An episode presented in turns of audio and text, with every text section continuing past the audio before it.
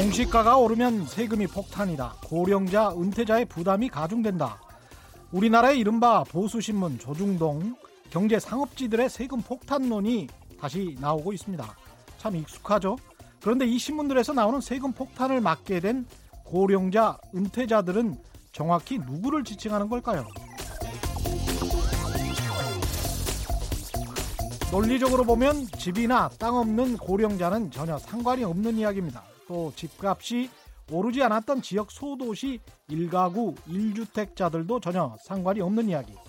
서울 수도권의 집값이 조금 오른 지역의 1가구 1주택자라도 시가로 13억 원 수준, 공시가로 9억 원이 넘지 않는다면 세금 인상폭은 세금 인상폭은 그리 크지 않습니다. 세금이 좀 많이 오르는 사람들은 시가로 13억 원 이상의 주택이나 다주택을 소유한 사람들, 재산세 말고도 종합부동산세가 따로 나오는 사람들인데요. 이게 올해는 22만 가구 정도 될 것으로 보입니다. 전체 가구의 1% 수준이죠. 물론 1%라고 해서 세금 폭탄 맞아도 된다.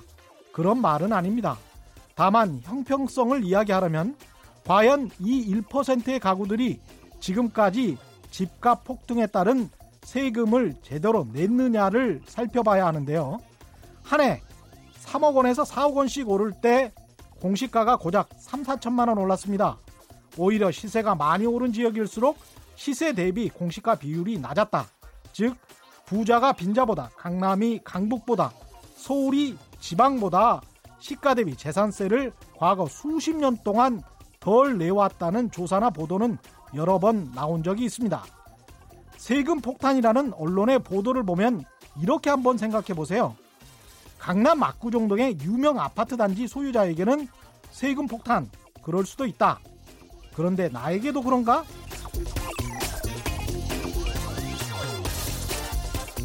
안녕하십니까? 세상에 이익이 되는 방송 최경령의 경제쇼 출발합니다. 오늘의 돌발 경제 퀴즈입니다. 정부가 미세먼지 문제에 보다 근본적으로 대응하기 위해서 이것을 편성한다고 합니다.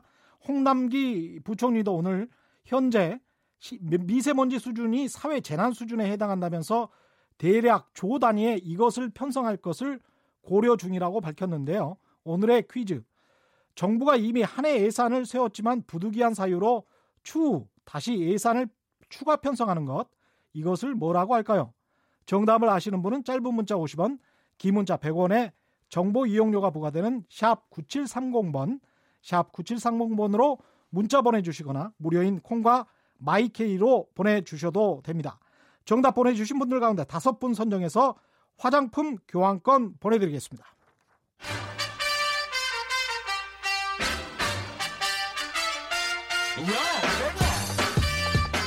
최경영이 원하는 건 오직 정의. 경제 정의를 향해 여러 걸음 깊이 들어갑니다. 최경영의 경제 쇼.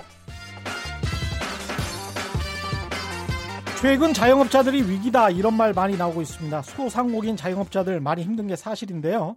그런데 지난 한겨레 지난주 한겨레에서 어, 자영업자들을 현혹하고 겁줘서 권리금을 가로채거나 프랜차이즈 본사와 짜고 창업자들에게 터무니없는 웃돈을 받아 챙기는 창업 컨설팅 업계의 실태를 보도해 충격을 주고 있습니다. 이른바 자영업자를 약탈하는 일부 창업 컨설팅 업자들의 숨겨진 이야기들 직접 취재한 한겨레 김항 기자를 모시고 들어보겠습니다. 김항 기자 스튜디오에 나와 있습니다. 안녕하십니까? 네, 안녕하세요.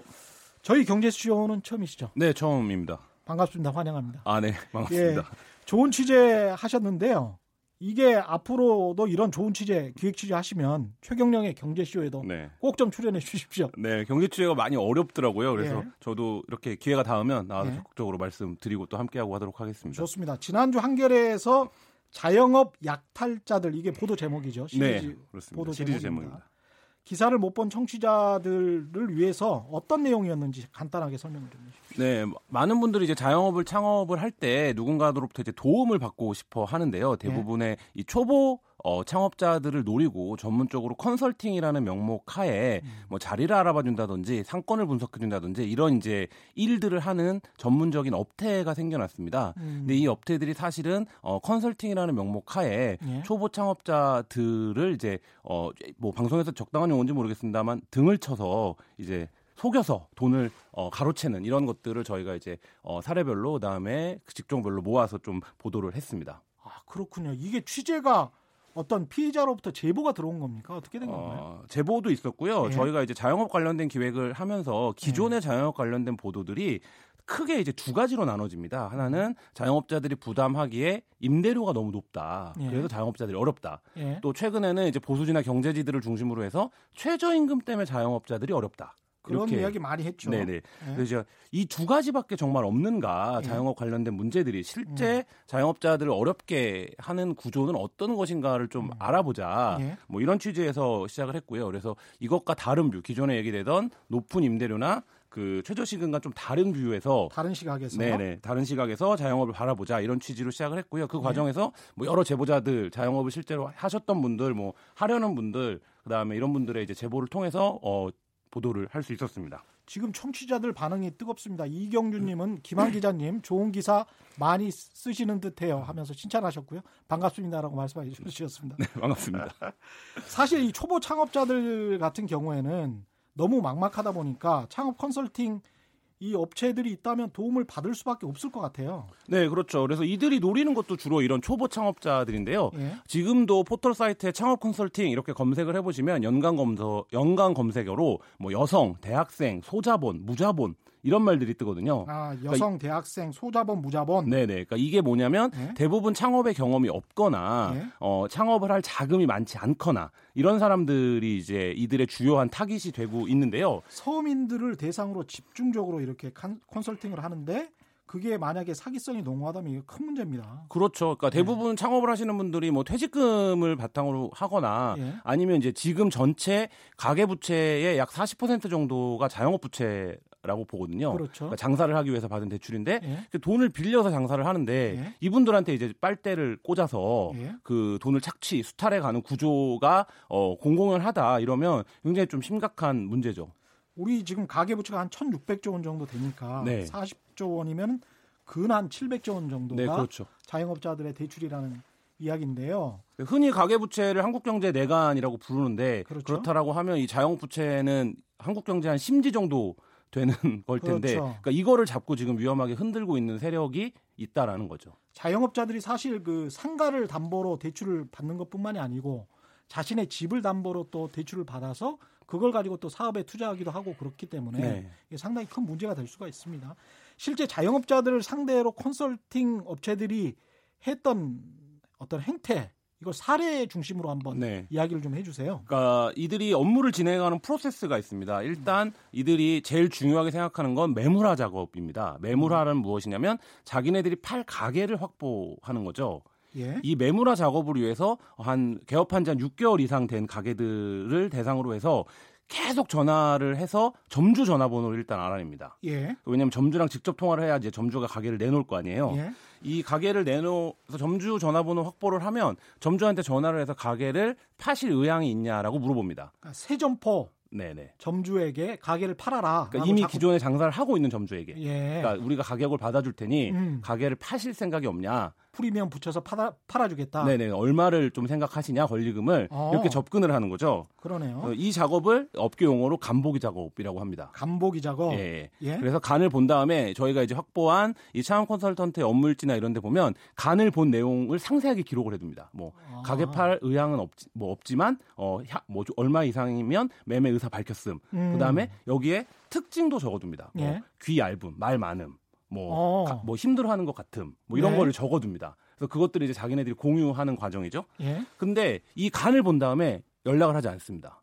연락을 안 해요? 네네. 일부러 얘가 닳도록? 그렇죠. 이 과정을 아. 뜸들이기라고 부릅니다. 예. 그러니까 대부분의 장사를 하시는 분들이 하루하루 어렵기 때문에 어. 누군가 전화해서 내가 목돈을 받아줄 테니 가게를 좀 팔아라 이렇게 제안을 받으면 음. 생각을 해보게 되잖아요. 예. 아 그럼 내가 한 5천만 원 받으면 가게를 팔까 이런 음. 생각을 음. 하면 자꾸 이제 매매 쪽으로 생각이 기울어지게 되는 거죠. 음. 그래서 한동안 연락을 하지 않습니다. 음. 그러다가 뜬금없이 전화를 합니다. 그래서 예? 손님이 있다. 근데 이 손님이 그 가게를 보자고 한다라고 예. 하면서 금액을 깎기 시작합니다. 근데 어. 이때는 굉장히 구체적으로 접근을 해요. 예. 뭐, 예를 들어서 강남에서 카페를 하고 있는 사람한테는 아 이 손님이 송파구에 사는데 예. 가까운 거리에 카페를 원하는데 딱 그 브랜드를 원한다. 그래서 우리가 부- 손님을 붙이려고 한다. 예. 근데 지금 권리가 8천인데 조금 무겁다. 어. 그러니까 한 천 실제 뭐 들어가면 조정해 주실 수 있는 거 아니냐라고 이제 통화를 하는 거죠. 어, 그렇게 이 일단 뭐 부동산 중개업이랑 네. 비슷한 행태인 것 네. 같습니다. 그래서 그 전화 통화를 통해서 예. 어, 이 원래 주인이 받고자 했던 금액에서 한 1, 2천만 원을 훅 깎아버립니다. 예. 이 주인은 손님이 있다고 하니까 예.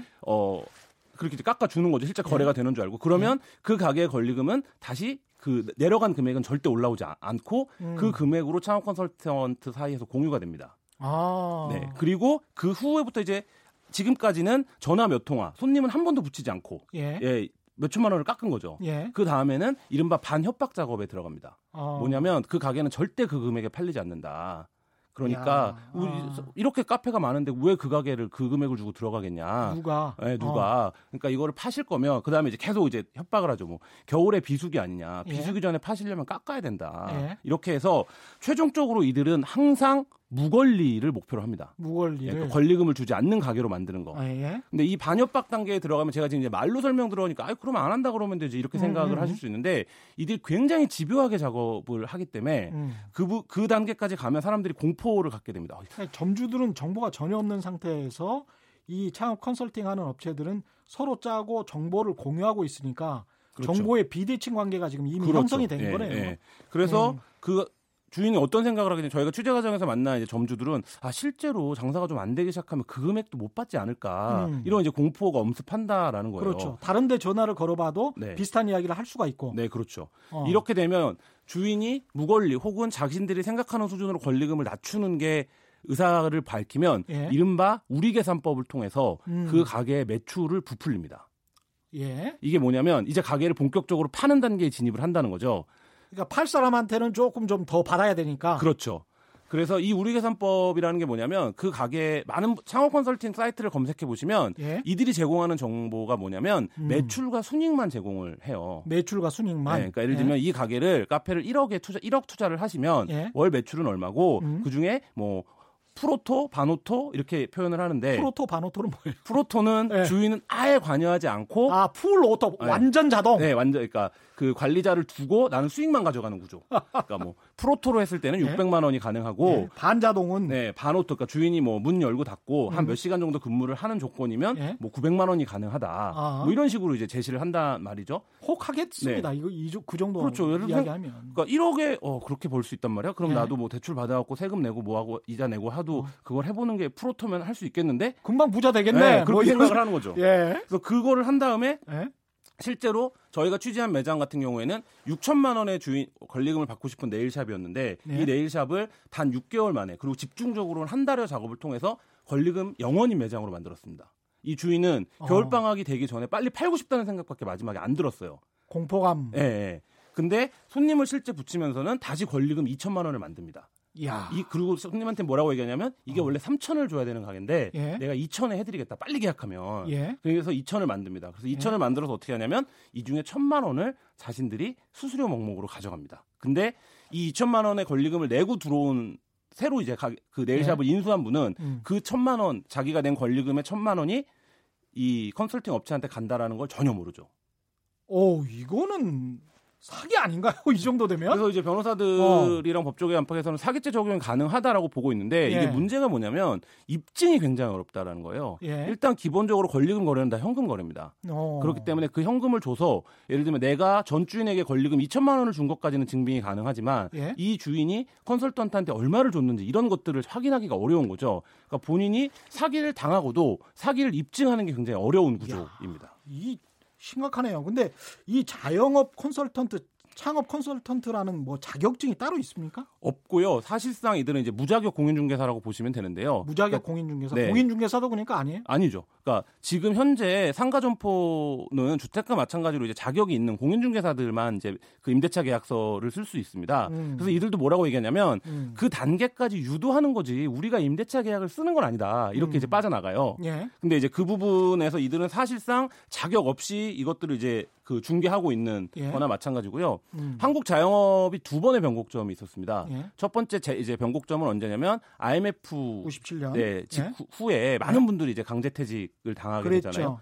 그래서 이제 그분들이 우- 왕창 창업, 자영업 시장으로 이제 쏟아졌던 때가 있습니다. 예. 이 무렵에 이 업종이 태동을 했습니다. 예. 그리고 또 한 번 언제가 있었냐면 2000년대 후반에 어, 세계 금융 위기랑 한국 사회에서는 이제 베이비 부머의 은퇴가 겹쳐지는 때가 있었습니다. 예. 이게 한 2010년에서 한 13년 정도 사이인데 예. 그 시기에 어느 정도 규모가 있는 어, 자금 규모가 있는 사람들이 대거 자영업 시장에 들어오게 됩니다. 예. 이때 거의 지금 우리가 아는 시내 주요 상권들의 프랜차이즈화가 이루어지기 시작합니다.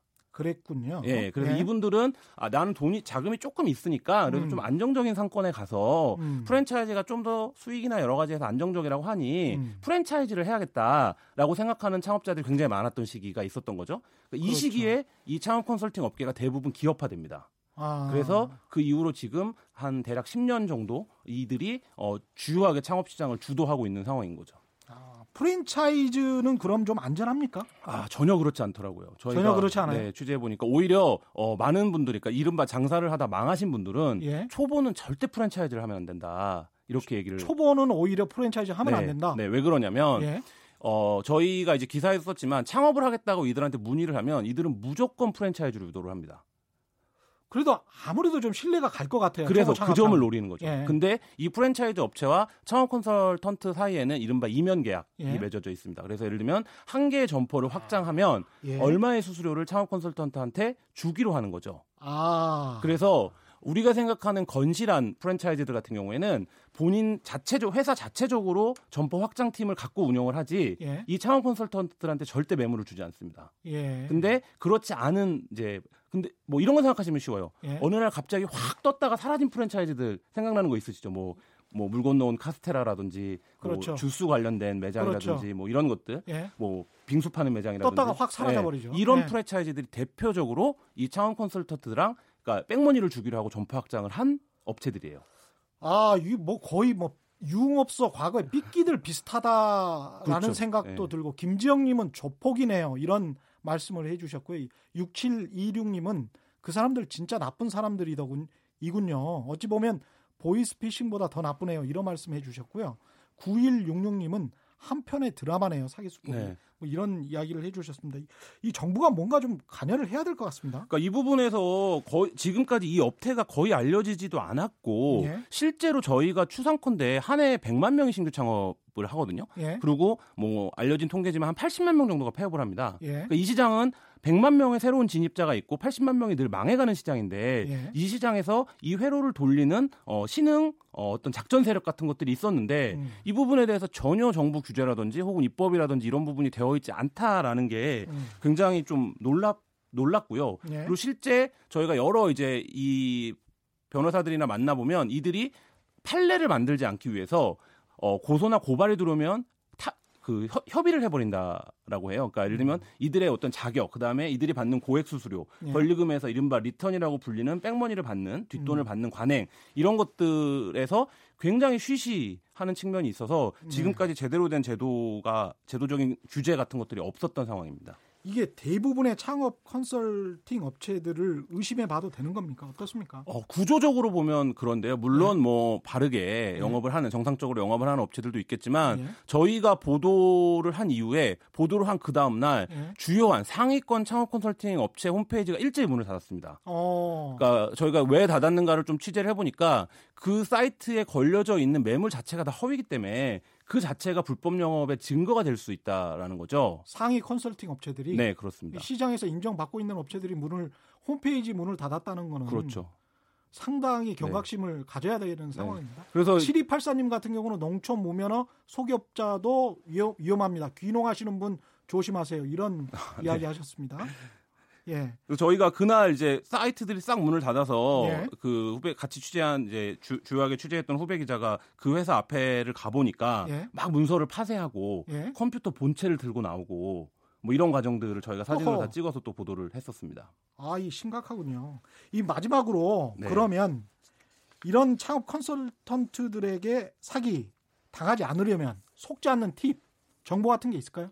일단 기본적으로 장사를 하는데 내가 음. 쉽게 투자만 하고 엄청난 기대이익이나 순이익을 가져갈 수 있는 장사는 사실 세상에 없습니다. 예. 그러니까 자신의 노력만큼 다 가져가는 부분이기 때문에 스스로 주체적으로 조금 네. 조사도 해보고 그래야 일, 되겠습니다. 그래서 일단 뭐 1억을 투자해서 월 600만 원, 700만 원을 벌 수 있다. 예. 이런 이제 광고 영업을 하는 창업 컨설턴트는 무조건 경계할 필요가 있다. 허황된 광고는 네. 경계해라. 세상에 그런 장사가 있으면 그 사람이 하지 왜 그렇지. 당신에게 소개시켜 주겠나. 그렇지. 이런 생각을 기본적으로 하실 예. 각성하실 필요 가 있을 것 같고요. 그래서 예? 장사를 하시려면 정확하게 자격이 있는 어 사람에게 점포 자리나 이런 것들을 소개받고 예. 그다음에 상권 분석이나 이런 것들도 좀 본인이 직접 어, 믿을 수 있게 뭐 예. 이렇게 진행을 해야지 얼마를 투자하면 얼마를 벌 수 있다 이 말에만 현혹되면 예. 딱 사기를 당하기 쉽다 이렇게 말씀드리고 싶습니다.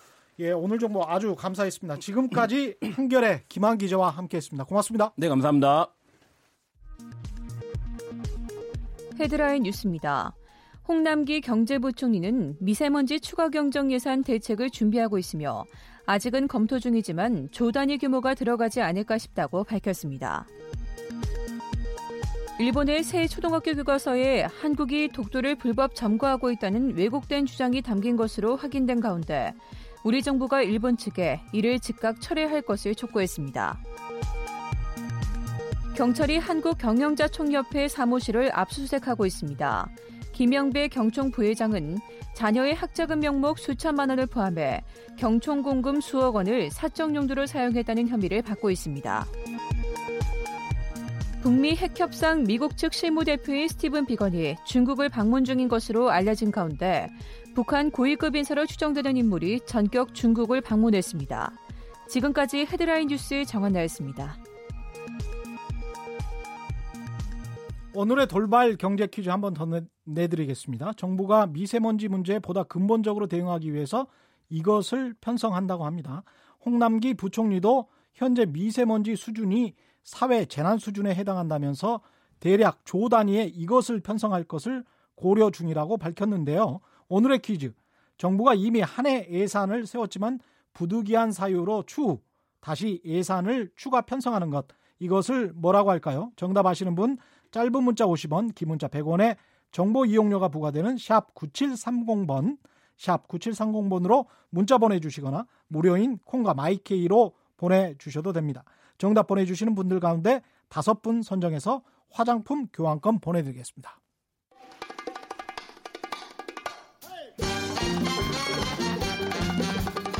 유쾌한 경영시의 한국경제 오도독 최경영의 경제쇼 잠깐 문자 하나 소개해드리고 넘어가겠습니다. 김미성 님이 보내주셨는데요. 우리 공장 건물주님은 공장 월세를 4년이 지났는데도 올리지 않아서 너무 고맙고 감사해요.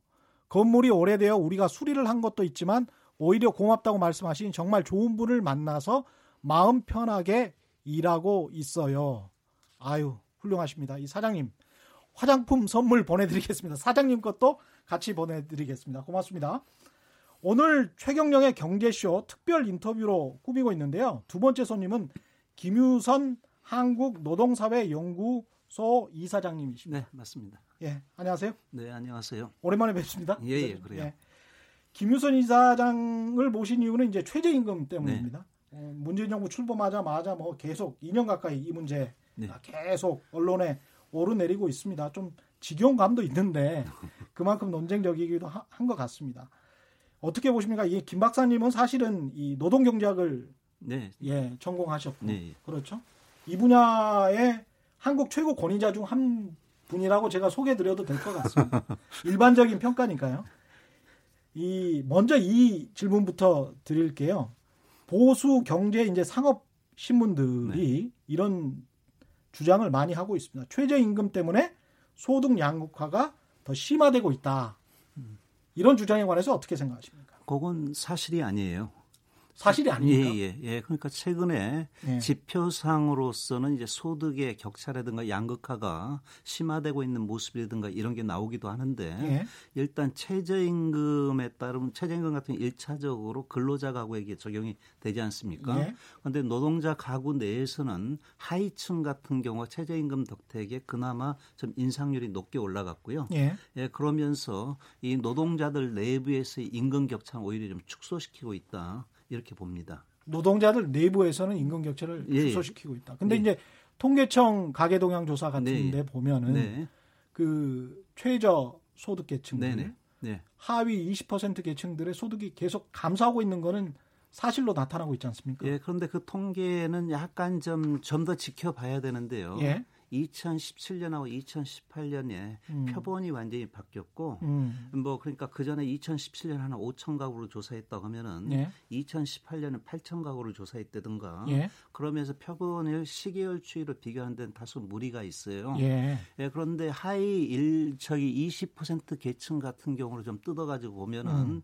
그 거기에는 대체로 평균 연령이 한 63세가 나와요. 예. 가구주들의 경우에. 예. 그러니까 대체로 하던 직업에서 은퇴하거나 한 경우 해가지고 저기 뭡니까 무직이래거나 이런 경우가 상당히 많거든요. 최저임금과 별로 상관이 없는 분들이에요. 예, 이거는 보면. 어떻게 최저임금과 좀 어떻게 할 수 있는 집단이 아닙니다. 예. 그렇기 때문에 이분들 같은 경우에는 어떻게 보면은 그 뭡니까 기초연금을 갖다 확대한다든가 예. 해가지고 이분들의 생계를 갖다 보다 좀 더 안정적으로 좀 꾸릴 수 있게끔 다른 복지제도가 같이 가져야 되는데 음. 그 부분이 필요한 만큼 제대로 안 가다 보니까 예. 그 격차는 좀 갈수록 벌어지고 있는데요. 음. 이게 최저임금 때문은 아니다 하는 음. 말씀을 드릴 수 있을 것 같아요. 그렇군요. 사실 지난 대선을 되짚어 보면 진보 보수 다 떠나서 당시 네. 출마했던 후보들이 다섯 명 모두 다 네네. 최저임금 1만 원을 공약을 했었거든요. 예, 예. 근데 이제 최저임금 인상을 막상 하고 나니 최저임금 때문에 또 소득 양극화가 됐다라고 네. 보수적인 신문들이나 음, 네. 야당은 네. 그렇게 주장을 하고 있습니다. 네. 반대로 최저임금 인상이 구체적으로 네. 어떤 긍정적인 영향을 끼치고 있는 게 있습니까? 네, 예. 그러니까 앞서 좀 잠깐 말씀을 드렸는데 저기 노동자 가구 내에서 하위 집단 있지 않습니까? 예? 하위 1, 20% 같은 경우에 임금 인상률이 과거에 비해서 상당히 좀 높게 올라갔어요. 예? 그래봤자 워낙 임금 자체가 낮기 때문에 임금 인상액으로 따지면은 그 상위 계층하고 비교해서 크게 올라가거나 그런 건 아닌데요. 예? 그런데도 불구하고 일단 하위 계층 같은 경우 임금이 올라간 건 맞고요. 예? 그러다 보니까 대체로 임금 불평등을 얘기할 때 같은 경우에 하위 10% 있는 사람하고 상위 10% 있는 사람이 임금이 몇 배 차이가 나냐 음. 이걸 갖고 얘기하는 그 부분이 많이 축소가 됐습니다. 1년 사이에 임금 노동자들만 비교를 했을 예, 때 예, 예. 예. 그 부분이 좀 축소가 됐고요. 예. 그 종래 보면 대체로 불평등이나 이런 거 얘기할 때 진위 계수 같은 것도 얘기하는데 그랬죠. 예, 그 부분 같은 경우 축소가 됐고 예. 그 다음에 이제 대체로 저기 통계상으로는 저임금 계층 하면은 예. 노동자들 임금의 중간값에 있는 사람의 예. 3분의 2가 안 되는 사람이 얼마가 되느냐 이걸 갖고 좀 통계상으로 많이 따지는데요. 예. 저임금 계층 비중이 상당히 줄었어요. 예. 근데 저임금 계층 비중이 이렇게 줄었다 이렇게 말씀을 드리니까 어디 뭡니까 페이스북 같은 데 댓글에 예. 곧바로 걸리기에 뭐 그만큼 많이 잘렸으니까 저기 줄었지. 그런 논리가 나오죠. 예. 예. 근데 그건 아니고요. 예. 저임금 계층에 있던 분들이 중간 임금 계층으로 올라가거나 하는 부분이 좀 많아졌고. 아, 그렇군요. 전, 예, 전체적으로 보면은 우리가 지난해 같은 경우 보면 뭐 일자리가 상당히 뭐 불안정하니 그 일자리가 줄어드니 이런 얘기가 많이 나왔잖아요. 예. 근데 정확하게 보면은 취업자 증가세, 그러니까 일자리 증가세가 둔화된 거지. 예. 일자리 자체가 줄어든 건 아니거든요. 예. 그래서 작년 한 해 같은 경우에도 좀 집계를 내보면은 음. 일단 취업자 수나 또는 임금 노동자 수는 과거만큼 많이 늘지 않았다는 것 뿐이지 음. 늘어난 거는 또 마찬가지로 늘어났습니다. 꾸준히 늘고 있다. 네. 그 천천히 한번 설명을 네. 해 주십시오. 구체적으로 중간값에 그러니까 중간소득의 3분의 2 이하를 받는 사람들을 네. 저임금 계층이라고 네. 하는데 네. 그 저임금 계층이 줄어들었다는 말씀을 예, 하셨는데 줄어들었습니다. 예. 거기에 관해서 구체적으로 좀 통계를 예, 말씀해 주시겠습니까? 계층이 음. 그러니까 어느 통계 그다음에 시간당 임금을 갖고 하냐 올임금을 갖고 하냐에 따라서 구체적인 수치는 틀립니다만은 예. 일관되게 나와요. 예. 그래서 한 30, 한 4만 명 정도로 갖다 조사 대상으로 하는 예. 지역별 고용 조사를 가지고 보면은 시간당 임금으로 할 때 같은 경우는 저임금 계층이 22.5%에서 15.7%로 줄어들었고요. 오, 상당한데요? 예, 예, 상당히 많이 줄어들었습니다. 예. 올림금 기준으로 하면은 20.9%에서 17.4%로 예. 줄어들었다 하는 말씀을 드릴 수가 있을 것 같아요. 그리고 저, 중간값의 중위소득의 3분의 2 저임금 계층이 줄었다. 네. 이 말씀 전에 이제 진위 개수 이야기 하셨습니다. 예, 예, 그것도 예. 좀 구체적으로 예, 말씀해 주시죠. 진위 개수 같은 경우에는 음. 지역 고용 조사 같은 시간당 임금 기준으로 하면은 0.317에서 0.309로 줄어들었고요. 예. 뭐큰 숫자는 아닐 수도 있는데 예. 일단 줄어들었다는 게 중요합니다. 음. 그다음 올 임금 기준으로 하면은 0.331에서 0.328로 음. 좀 줄어들었다 하는 부분을 말씀드릴 수 있어요. 시간이 지나서 고용 사정이 좀 좋아지면은 훨씬 더 광범위하게 이런 어떤 예, 혜택을 볼 수가 있겠습니다. 예, 예, 그럴 수 있습니다. 음, 예. 그렇군요. 그 아까 이제 모두에 또 말씀하셨던 하위 10%였습니까? 하위 10%와 네. 상위 10%의 네. 네. 임금 근로자의 네. 비교 예, 예. 대비를 해보면 그거는 또 구체적으로 어떻습니까? 그게 이제 보면 시간당 임금 기준으로 하면은 음. 2017년 같은 경우 4.1배였어요. 예. 밑에 10%하고 위에 10%에 있는 예. 사람이 그 격차가 그런데 예. 그게 3.72배로 좀 축소됐고요. 예. 그다음 올 임금 기준으로 하면은 다 저기 2017년은 다섯 배였거든요. 예? 근데 그게 4.59배로 음. 좀 축소가 됐습니다. 그러니까 음. 모든 지표가 일관되게 임금 격차 내지 임금 불평등이 음. 좀 축소되고 저임금 계층 비중이 줄어들었다 음. 하는 것을 얘기해 주고 있습니다. 그렇군요. 근데 일반적으로 이제 청취자들은 워낙 그 신문들에서 이런 말을 많이 네. 하고 네. 올해 한국경제학회에서 발표된 뭐 2018년 네. 최저임금의 고용 효과 네. 예. 이 논문을 보면 2018년 고용 감소폭 가운데 총 21만 개의 일자리가 네. 최저임금 인상에 따라서 감소한 것으로 해석을 했어요. 예, 예. 이 해석에는 동의하지를 않으시는 거네요. 예, 동의하지 않습니다. 예. 그러니까 그거는 이제 보면은 전체적으로 통계 지표상으로는 일자리가 줄어든 건 아니고 늘어났다 하는 말씀 아까 드렸고요. 예. 그런데 이제 학자들 같은 경우 분석할 때 같은 경우는 예. 다른 조건을 통제하거나 음. 다른 조건이 같다고 할 때 그 경우에 이제 최저임금이 고용에 어떤 영향을 미쳤는가를 주로 분석을 하거든요. 예. 근데 지금까지 국내에서 나온 논문은 다섯 편입니다. 예. 그게 예. 그런데 네 편의 경우에는 최저임금이 고용에 부정적 영향을 미치지 않았다. 음. 내지는 미쳤다는 증거가 발견되지 않는다 음. 하는 게 기존의 네 편이고요. 예.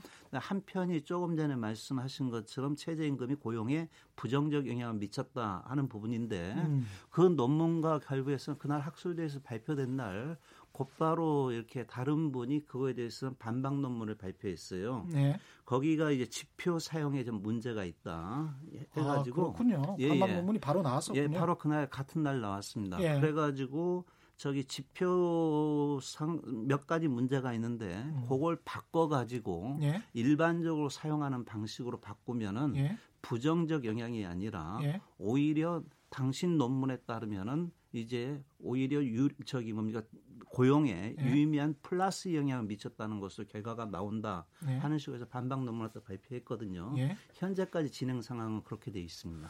청취자들의 문자가 지금 상당히 많이 들어오고 있고요. 청취자들의 반박 의견도 소개를 해야겠습니다. 소장님이 좀 답을 해주시면요. 네. 이청봉님 생산성 이상의 생산성 이상의 음. 최저임금의 인위적 인상은 음. 음. 최저임금 이하의 생산성을 갖고 있는 노인이나 아르바이트 학생 저소득층의 실직을 가져오게 하는 것은 아닌지요? 이게 당연한 거 아닙니까? 음. 이렇게 질문을 하셨습니다. 네. 그런데 이제 흔히 보면 생산성 증가에 상응하는 임금 인상 이렇게 얘기하거든요. 예? 그건 어느 한 시점에서 얘기하죠. 예? 그거 한데 보면은 현재 임금 수준이 지나치게 낮다 예? 할때 같은 경우에는 뭡니까 상당히 높은 수준의 임금 인상 음. 이게 좀 불가피하다고 봐야 되는 것 아니냐 예? 좀 이렇게 볼 수 있을 것 같아요. 그렇군요. 그러니까 생산성은 상대적으로 계속 높아져 왔는데 그 네. 생산성을 임금이 따라가지 못했다라는 예, 그러니까 그런 반론도 있거든요. 사실. 예, 예, 그러니까 기존에 보면은 최근에 저기 보면은 저기 외환위기 이후에 나타나는 현상이 음. 성장 내지는 생산성 증가에 못 미치는 임금 인상 이게 쭉 그동안 지난 한 1, 20년 동안 달려왔거든요. 맞습니다. 한국뿐만이 아니고 OECD 전반적으로 예, 이런 예. 현상이 나타나고 있는 것은 사실입니다. 예, 예. 그런데 예. 그중에서도 한국이 제일 심한 편입니다. 예. 예. 그거 한데 어떻게 보면은 생산성이 상응하는 임금 인상이라는 것을 현재 받고 있는 임금이 어느 정도 좀 적정 수준이라고 할 때 좀 성립이 가능한데 예.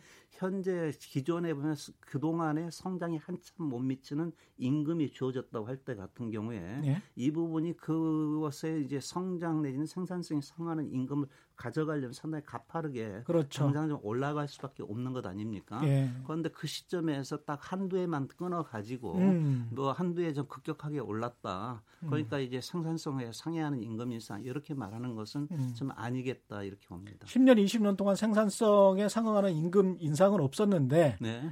최근 한두 해 정도 임금을 인상시켰다고 과거에 음. 생산성이 상승된 만큼의 어떤 보상은 못 받는 것이다. 이런 말씀이라고 볼 수도 예, 있겠습니다. 그렇게도 볼 수 있고 예. 좀더 하면은 음. 기존에 어느 정도 수준의 임금을 받았어야 되는데 예. 그걸 못 받고 있다가 요걸 따라가려다 보니까 그렇죠. 이 증가율이 좀 상당히 가파르게 나타날 수가 있는데 예. 그렇다고 해서 그 부분한테 곧바로 생산성에 상회하는 임금 인상이다 이렇게 볼 수는 없는 것 아니냐 예. 그렇게 봅니다. 1144님은 최저임금은 올랐으나 각종 수당을 없애버려서 음. 오히려 이제 임금이 줄었다. 네. 격차는 더 많이 벌어졌다. 이런 이야기를 하십니다. 예. 그러니까 아까 제가 말씀드린 것은 대충 음. 2018년 예. 통계고요. 그간데 금년에 와서 작년에 국회에서 하도 최저임금 때문에 뭡니까 중소 영세업체들 같은 경우 어렵니 어쩌니 이런 얘기가 나오니까 예. 국회에서 최저임금 산입범위를 또 확대를 했거든요. 예. 그, 그 부분이 그냥 금년부터 적용되기 때문에 예. 최근에 오른 최저임금의 효과가 어떻게 나타날 것인지는 금년도권은 다시 또 금년 통계를 가지고 판단을 해야 될 텐데요. 음. 그런데 아까 좀 지적하신 것처럼 저기 뭡니까 그 산입 범위가 확대되면은 아무래도 최저임금 인상의 효과는 네. 원래 기대했던 것보다 좀 떨어질 것이다 이렇게 보는 게 맞는 음. 것 같아요. 청취자들과 이렇게 소통하고 있으니까 아주 좋은데요. 4396님은 일자리를 잃어 네. 나락으로 떨어진 사람을 포함해야 하는 거 아닙니까? 네. 일자리를 지킨 사람만 보면 안 되는 거 아니에요? 뭐 이런 식의 네, 예, 예. 말씀하시네요. 예, 예. 예. 그러니까 저렇게 봐야 될 것 같아요. 아까 제가 이제 최저임금이 고용에 미친 부정적 효과가 발견되지 않는다 할 때 같은 경우에는 음. 총량적인 지표입니다. 예. 그러니까 흔히 보면 최저임금이 오르면은 고용 내지 일자리가 잃어버리는 것 아니야 하는 예. 것 같은 경우에는 최저임금이 오르니까 기업의 비용 부담이 커져가지고 그만큼 사람 쓰는 게 좀 줄어들 것이다 그렇죠. 하는 게 있는데요. 그런 가정을 전제하고 예, 있는 거죠. 예. 그래가지고 그런 분의 경우에는 일자리를 잃을 수도 있다 이렇게 예. 보이는데 또 최저임금이 오르면은 지금까지는 어떻게 보면 중소영세업체 인력난 이런 이야기 하지 않습니까? 네. 저기 가서 일할 바엔 그냥 차라리 다른 데 좀 더 알아볼래. 음. 이러던 분들이 일하러 나오는 노동 공급이 증가하는 측면이 있거든요. 네. 그러기 때문에 또 다시 이제 다른 측면 또 일자리가 늘어나는 측면이 있고 하기 때문에 음. 그 양자를 다 함께 보는데 음. 전체적으로 보면은 우리 경제에서 일자리가 줄어들었다는 증가는 최저임금으로 인해서 음. 발견되지 않는다. 음. 이게 전까지는 좀 앞서 말씀드린 네 개의 논문에서는 공통된 얘기다 하는 말씀드리겠습니다. 그렇군요. 아주 흥미롭습니다. 이번에는 좀 긍정적인 의견도 나오고 있는데요. 3939님은 최저임금 인상돼서 청소원, 경비원 생활 조금 나아졌는데 왜 이렇게 사람들이 말이 많은지 모르겠다. 뭐 이런 이야기를 하십니다. 예, 예. 저하고 같은 의견입니다. 테크노님은 우리 경제가 더욱 견실해지고 있다. 최저임금 인상은 맞는 정책이다. 이렇게 또 어, 동의하는 이야기를 하셨고요. 8672님은 최저임금 때문에 영세사업자가 문 닫는다고 하지만 영세업자를 살리는 사람은 최저임금 노동자가 아닌가요? 예. 이런 예. 또 뼈 아픈 지적도 해 주셨네요. 예, 저 말씀에 대해서는 동의하는 게 네. 우리 사회에서 좀 자영업자라는 말이 너무 좀 남용되는 것 같아요. 음. 이게 자영업이다 할 때는 전통적으로는 1인 자영업이거든요. 예? 본인이나 아니면 본인 가족끼리 이렇게 하는 시장에서 장사하시거나 그거 그런 분들 같은 경우는 400만 가까이가 되거든요. 근데 이분들 같은 경우는 사실 최저임금이 오른다고 해서 비용 부담이 늘어날 건 하나도 없어요. 예? 이분들 같은 경우에는 예? 그리고 오히려 일반 저기 동네 사시는 분들의 주머니 사정이 나아지면은 음. 오히려 저기 뭡니까 내수가 좀 진작되는 효과가 있으니까 예? 그분들은 오히려 좀 나아지는 거거든요. 예? 근데 주로 이렇게 자영업자라고 얘기합니다마는 최저임금 때 문에 부담이 늘었다 하는 분들 같은 경우 아무래도 사람을 몇 명씩 고용해 가지고 하는 음. 중소 상공인들 같은 경우는 부담이 늘어났을 수는 있는데 예? 그걸 갖다 자영업자로까지 이렇게 확대시켜서 얘기할 필요는 없겠다 이렇게 봅니다. 그렇군요. 이 최저임금뿐만이 아니고 이제 주 52시간 근무제도도 이슈가 되고 있습니다. 네. 최저임금이 인상됐어도 주 52시간 근무제 때문에 그 이상은 일을 하지 못하니까 네. 소득이 늘지 않는 거 아니냐 네. 이런 주장도 나오고 있고요. 네.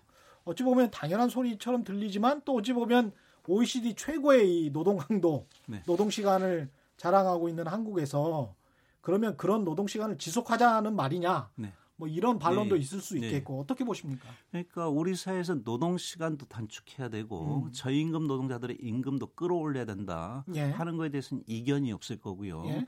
그거 하는데 기왕 어차피 이 부분을 갖다 해야 된다면 저는 같이 동시에 해야 된다 이렇게 봅니다. 예. 왜냐하면 노동 시간이 단축되면 저임금 노동자들 같은 경우에 아무래도 시간 단축만큼 임금이 좀 줄어드는 측면이 있거든요. 예. 거기 때문에 최저 임금이 오르는 시점에 같이 노동 시간 단축을 해야 된다. 음. 좀 이렇게 보고요. 음. 어, 그러고 한데 주 52시간 상한제 때문에 지금 소득이 줄었다 하는 얘기를 탓할 시점은 아직은 아니지 않냐. 그렇게 그러네요. 보는 게 예. 아직은 주 52시간 상한제 적용이 작년 7월부터 300인 이상 사업체나 예. 공공부문에 한정된 거거든요. 그렇죠. 근데 예. 그것 같은 경우에도 보면은 기업에 뭐 부담이 되니 어쩌니 하니까 예. 처벌을 유예하고 나니까 사실상 시행 자체가 유예된 데가 상당히 많거든요. 맞습니다. 예. 그리고 대체로 최저임금 탓하는 데 같은 경우가 영세업체들일 텐데 이 경우에는 적용이 주 52시간 상한제가 한 2021년이나 가야 되거든요. 음. 그렇기 때문에 그건 좀 앞뒤가 좀 안 맞다 이렇게 봅니다. 지금 문자가 계속 들어오고 있는데 김혜수님은 작은 회사도 사장은 외제차에 골프 쳐요. 노동자도 좀 살아야죠. 이렇게 말씀하시고 음. 있고요. 음. 8144님 최저임금 때문에 안 된다는 사람들은 수구 기득권 그들을 이용해서 폭리 취하고 돈 많이 버는 사람입니다. 최저임금 부담되는 영세업자들은 존재하지 않아요. 뭐 이렇게 확정적으로 네. 말씀하셨고요. 네. 기득권과 수구 언론들의 생트집 잡는 행위다. 네. 이렇게 말씀을 하셨습니다. 최저임금과 주 52시간 근무제로 인해서 그럼에도 불구하고 사람들이 이제 보수 신문들도 계속 그렇게 이야기를 하고 야당들도 계속 그렇게 이야기를 하고 있어서 자영업과 중소기업은 정말 힘들어진 거 아닌가 이런 반발이 나오고 있고 사람들이 또 그렇게 느끼고 있고 그렇게 또 말을 하니까 또 그렇게 안 느낄 수밖 안 느낄 수가 없는 네, 그런 상황인 네, 네. 거란 말이죠. 네, 네. 그러니까 아까도 말씀하셨지만 자영업자들은 사실 순수 자영업자들은 최저임금하고는 무관한데 예. 그럼에도 자영업자들 사정이 어렵다는 것은 또 누구나 또 다 인정을 하거든요. 그렇죠. 그런 상태에서 자영업자들 같은 게 어렵다 어렵다 얘기를 하고 음. 또 그게 마침 공교롭게도 최저임금 인상하고 시점이 맞물렸어요. 예. 그다음에 그 상당 부분은 자영업자들이 어려운 것을 좀 탄식하는 부분이 음. 최저임금 탓으로 좀 저 뭡니까 가는 측면도 있는 것 아니냐 음. 그렇게 봅니다. 이 정부도 지금 방향을 급선회한 게 아닌가 네. 그런 이야기도 나오고 있습니다. 그냥 최저임금 인상 속도 조절론. 네. 네. 이것에 대해서는 어떻게 생각하시나요? 그러니까 원래 보면은 작년에가 최저임금 한 16%인가 올렸다 했잖아요. 네. 그리고 그런데 그게 딱 최저임금 대선 때 공약했던 딱 그 수준이에요. 예. 앞으로 2020년까지 만 원 했을 때 3년 동안 올리기로 하면 매년 16%씩 올리는 게 맞거든요. 예. 어, 그러고 하는데 첫해 워낙 이제 뭡니까 여기저기서 뭐 반발이라든가 또 여론에서의 공격이라든가 이런 게 있다 보니까 예. 작년에 10.9%로 낮췄거든요. 예. 그 금년 같은 경우에는 뭐 저기 한 자릿수에서로 가는 것 아니냐 예. 하는 좀 이런 우려들이 있고 한데 저는 물론 이제 이것 자체가 과도한 부담을 준다고 할 때 같은 경우에는 뭐 다소 뭐 속도라도 조절할 수도 있다. 음. 꼭그 숫자를 꼭 맞춰야 되는 것은 아니다. 음. 좀 이렇게는 봅니다만은 상당 부분은 객관적인 팩트나 이런 거에 근거해 가지고 음. 검증을 해서 구체적으로 문제가 나타난 것을 갖다 확인하거나 그런 것 없이 음. 너무 그냥 여론에 좀 떠밀려 가지고 네. 저기 뭡니까 너무 뭡니까 쉽게 후퇴하고 있는 것 아니냐. 그렇죠. 좀 그런 생각을 갖습니다. 그 사실 우리 그 산업 구조상 중소기업 입장에서는 최저임금 인상 그 문제뿐만이 아니고 대기업으로부터의 네. 어떤 공정 경쟁을 압살당하고 네. 그 다음에 단가 후려치기 당하고 네. 뭐 이러면서 임금 인상할 수 없, 할 수가 없는 네. 그런 임금 인상의 여력이 사라지는 그런 구조적인 문제도 있으니까요. 예, 그건 뭐냐면 지금까지 상당히 낮은 수준에서 주어지던 최저임금에 맞춰 가지고 대기업들이 중소기업에 주는 하도급 단가라든가 이런 게 책정되어 온 데서 비롯된 것 아니냐. 좀 일단 이렇게 보이고요. 예. 그 면에서 같은 경우는 지금 최저임금을 그나마 올리고 나니까 음. 저기 뭡니까 이런 문제들이라도 좀 불거질 수가 있었던 음. 것 아닌가 이렇게 봅니다. 네, 오늘 말씀 감사합니다. 김유선 한국노동사회연구소 이사장이었습니다. 고맙습니다. 지금까지 세상에 이익이 되는 방송 최경령의 경제쇼였습니다. 고맙습니다.